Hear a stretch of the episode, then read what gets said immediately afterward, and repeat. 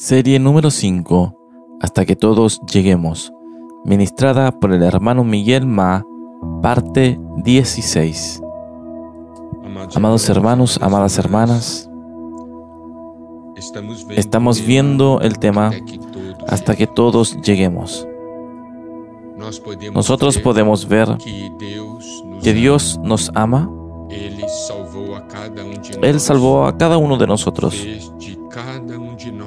Hizo de cada uno de nosotros una piedra viva, no para que permaneciésemos aislados y separados, mas para que fuésemos edificados. De acuerdo a lo que vimos en Efesios capítulo 2, nos es dicho en el versículo 21, y en quien todo el edificio bien coordinado va creciendo para ser un templo santo en el Señor, en quien vosotros también sois juntamente edificados para morada de Dios en el Espíritu.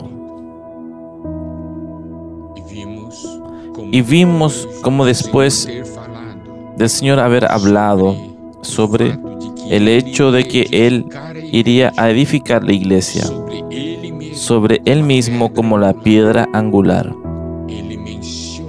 Él menciona la llave del reino de los cielos. Aquí nosotros podemos ver entonces que la iglesia es el reino y que son conectados hoy. La iglesia debe ser la realidad del reino de los cielos. Eso es algo muy importante. Nosotros vimos ahí en Daniel que aquella piedra se volvió una gran montaña. Y cuando Daniel interpretó el sueño, él habló que aquella piedra que había transformándose en montaña tendría un, tendría un reino que jamás sería destruido y que duraría para siempre. Alabado sea el Señor. Conociendo el corazón de Dios, nosotros vemos que es que Dios desea tener su reino en la tierra. El reino es la esfera donde la voluntad del, del rey es hecha. Para que haya reino, nosotros necesitamos de la tierra, nosotros necesitamos del rey y nosotros necesitamos de un pueblo. Un pueblo que haga la voluntad del rey. Vamos a ver entonces sobre ese sentimiento de ser el pueblo de Dios, el pueblo del reino. En Éxodo 19, del 5 al 6, nos es dicho lo siguiente. Ahora pues si diereis oído a mi voz y guardaréis mi pacto, vosotros seréis mi especial tesoro sobre todos los pueblos, porque mía es toda la tierra. Y vosotros me seréis un reino de sacerdotes y gente santa. Estas son las palabras que dirás a los hijos de Israel.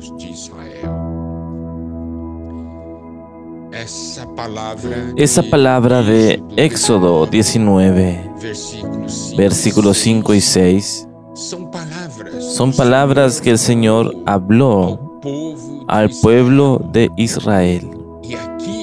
Y aquí Él abre su corazón. Él dice, si diereis oído a mi voz y guardaréis mi pacto, ¿qué es eso? ¿Qué, eso, ¿Qué quiere decir? Él está hablando aquí que si ustedes escuchan mi voz y hacen mi voluntad, eso es realidad de reino. Si cuando el rey habla, nadie obedece, no hay realidad de reino, mas si nosotros oímos la voz del Señor y guardamos la, la alianza y guardamos su palabra, nosotros tenemos aquí una realidad del reino. Y el Señor dice algo algo muy dulce y muy especial. Entonces seréis mi especial tesoro sobre todos los pueblos.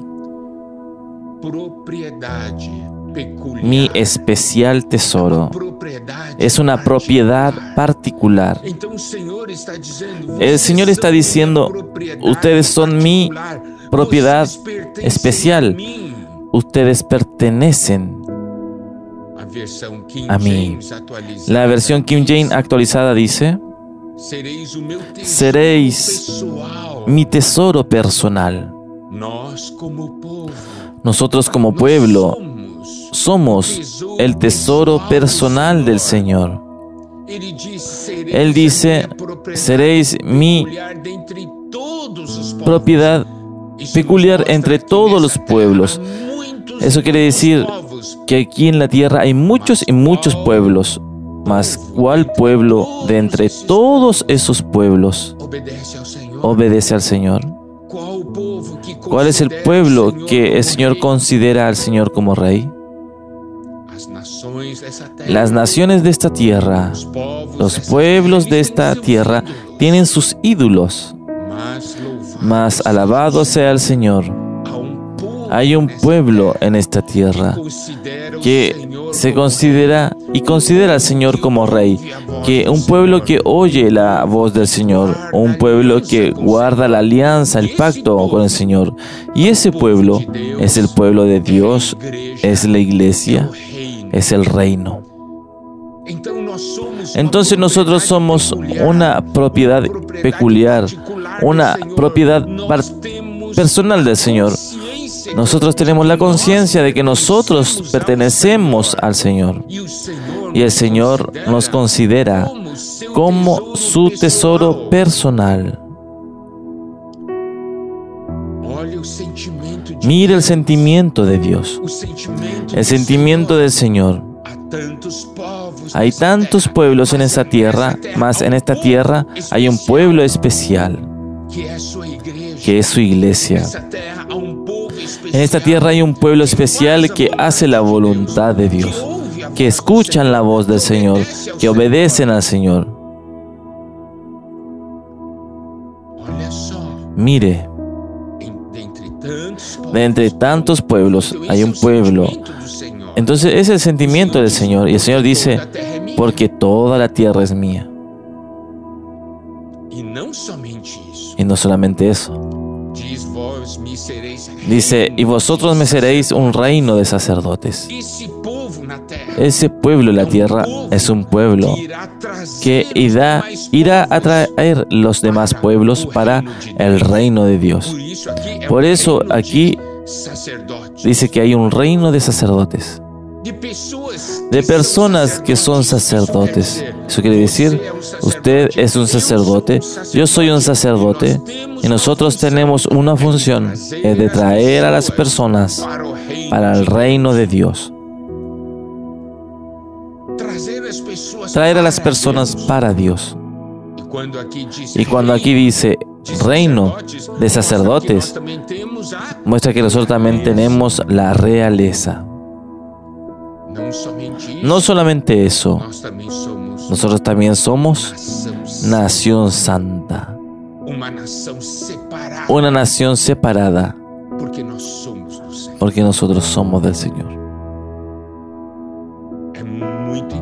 Es muy interesante porque en esa palabra el Señor no está hablando de, nos, de individuos, más de un pueblo. Alabado sea el Señor.